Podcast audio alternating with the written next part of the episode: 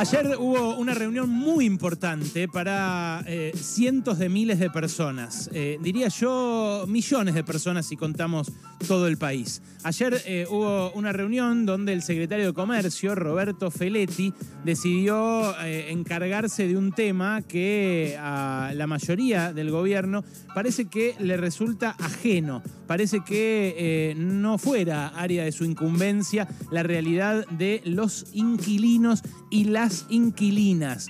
Una cantidad de gente que todos los meses tiene que pagar para vivir donde vive, que todos los meses tiene que afrontar la incertidumbre de no tener dónde vivir y que últimamente, además, se le complicó bastante más el acceso a esa vivienda por cómo aumentaron los alquileres a partir de la sanción de la ley. La ley de alquileres es una ley que impulsaron los propios inquilinos y que regula el acceso a la vivienda o intenta regular en un contexto muy adverso para una de las partes, que es la parte más débil en esta ecuación.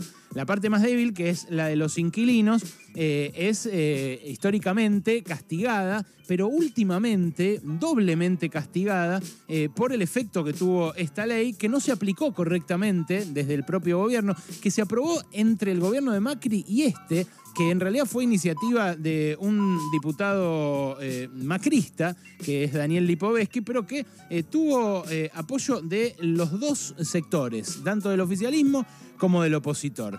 Ayer la leía a Dani Gian, mi amiga y compañera de C5N, que decía, cualquiera que busque para alquilar sabe como mínimo dos cosas. Una, que no hay. Y dos, que de lo que hay, la mitad está en dólares. Cualquiera que alquile, además, que consiga alquilar, sabe otras dos cosas. Por la nueva ley, el alquiler subió 50% y las expensas son absolutamente impredecibles. Bueno, estas certezas que tienen los inquilinos o los que buscan alquilar son certezas que están expulsando gente de nuestras ciudades. Lo leía también a Santiago, un colega, que contaba que con su sueldo, que tiene un sueldo, ya no puede alquilar en Capital. Entonces empezó a buscar en Avellaneda. En Avellaneda tampoco puede alquilar. Entonces empezó a buscar en Sarandí.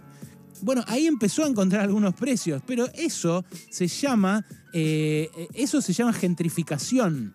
Es un fenómeno a través del cual el negocio inmobiliario expulsa población de las grandes ciudades del mundo. Pasó en Nueva York, pasó en ciudades de Europa, está pasando acá también en Argentina. ¿Cuál es el problema? No hay políticas para este sector. El año pasado, a fines del año pasado, en noviembre, entrevistamos a Jorge Ferraresi, el ministro de Vivienda. Le pregunté insistentemente por eso y esto me respondió, escuchá.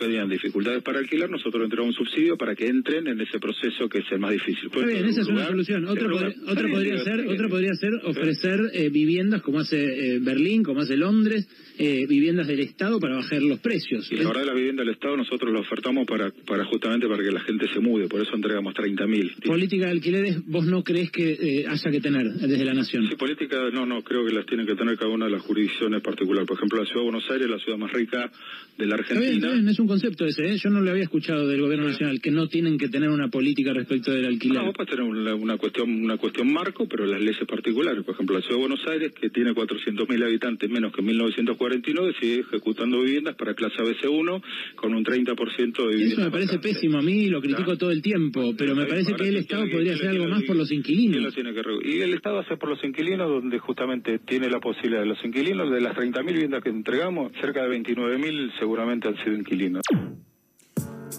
Acá lo escuchás clarito. El ministro de Vivienda, Desarrollo Territorial y Hábitat de la Nación no cree que la Nación tenga que tener una política hacia los inquilinos. Está atado este gobierno a la vieja idea de la casa propia. Ellos dicen, como somos peronistas, le tenemos que garantizar a la gente el acceso a la casa propia.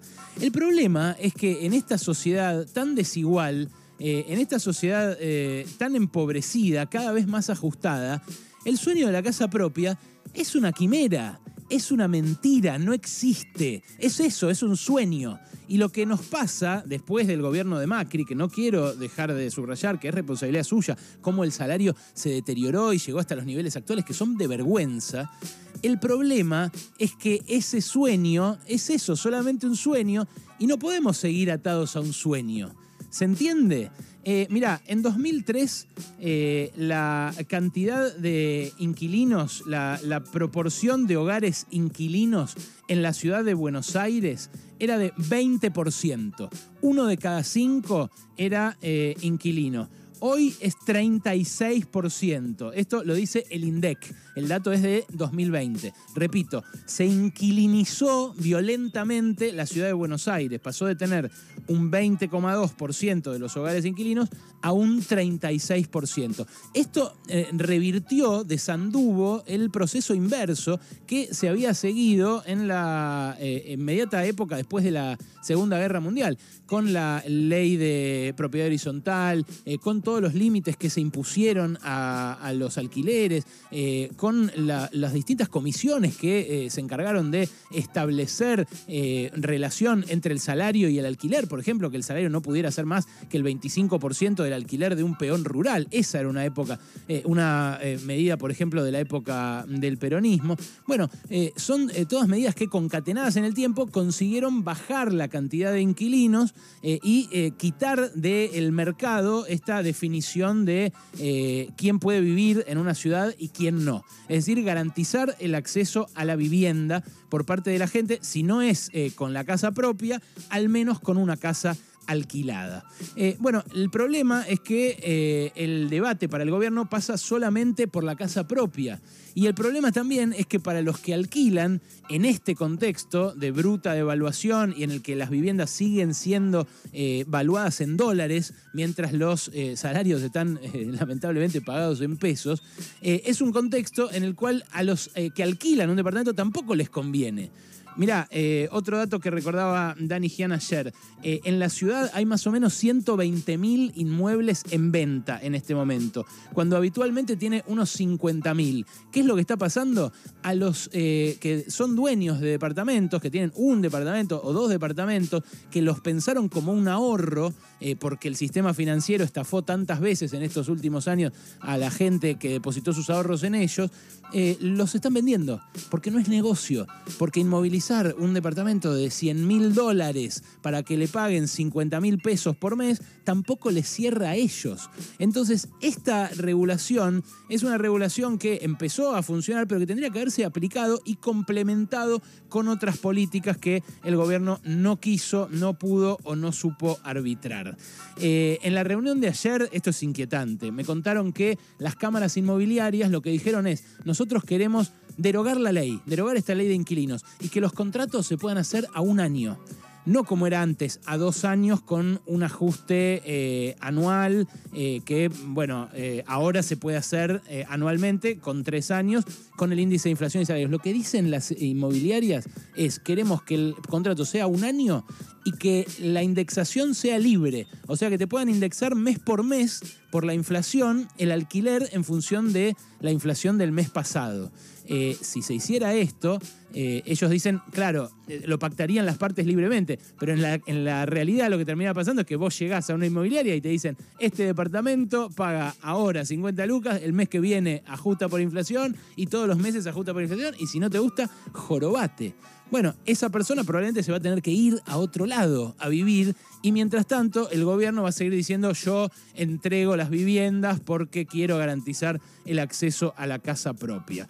Gervasio Muñoz, el referente de los inquilinos agrupados, que está peleando para que haya más regulaciones, puso un ejemplo en una nota que le leí ayer. Dice: si la leche está a un precio inaccesible para el conjunto de la población, ¿el gobierno nacional qué hace? Sortea como política pública, sortea 3 vacas por mes, o les promete a las familias que van a poder tener en 50 o en 100 años el sueño de la vaca propia, o se va al supermercado y discute las reglas que el mercado fija para definir el precio de la leche. No, porque es eso, si te pones a pensar.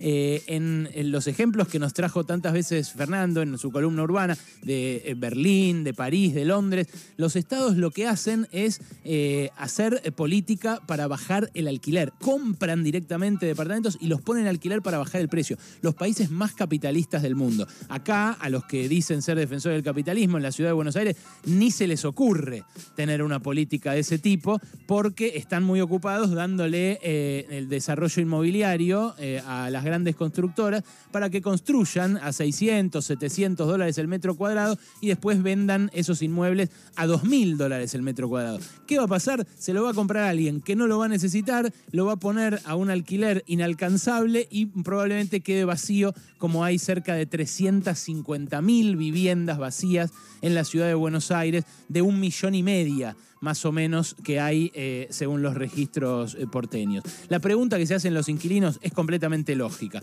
¿Por qué el Estado regula el precio de la salud privada, de las prepagas? ¿Por qué regula el precio de la educación privada, que le tienen que pedir permiso para aumentar los colegios? ¿Por qué regula el precio de la nafta, de los medicamentos, también a su manera de los alimentos, que en algunos casos lo hace? ¿Por qué regula las tarifas públicas, las exportaciones? Pero no regula el precio de las propiedades, de la tierra y del alquiler. Ese mercado sigue siendo súper opaco. Nadie declara nada, no se sabe cuánto vale porque el valor fiscal es 1/10 parte del valor real y el inquilino, lamentablemente, abre los clasificados, ve que no le alcanza y se va de la ciudad. Pasaron cosas.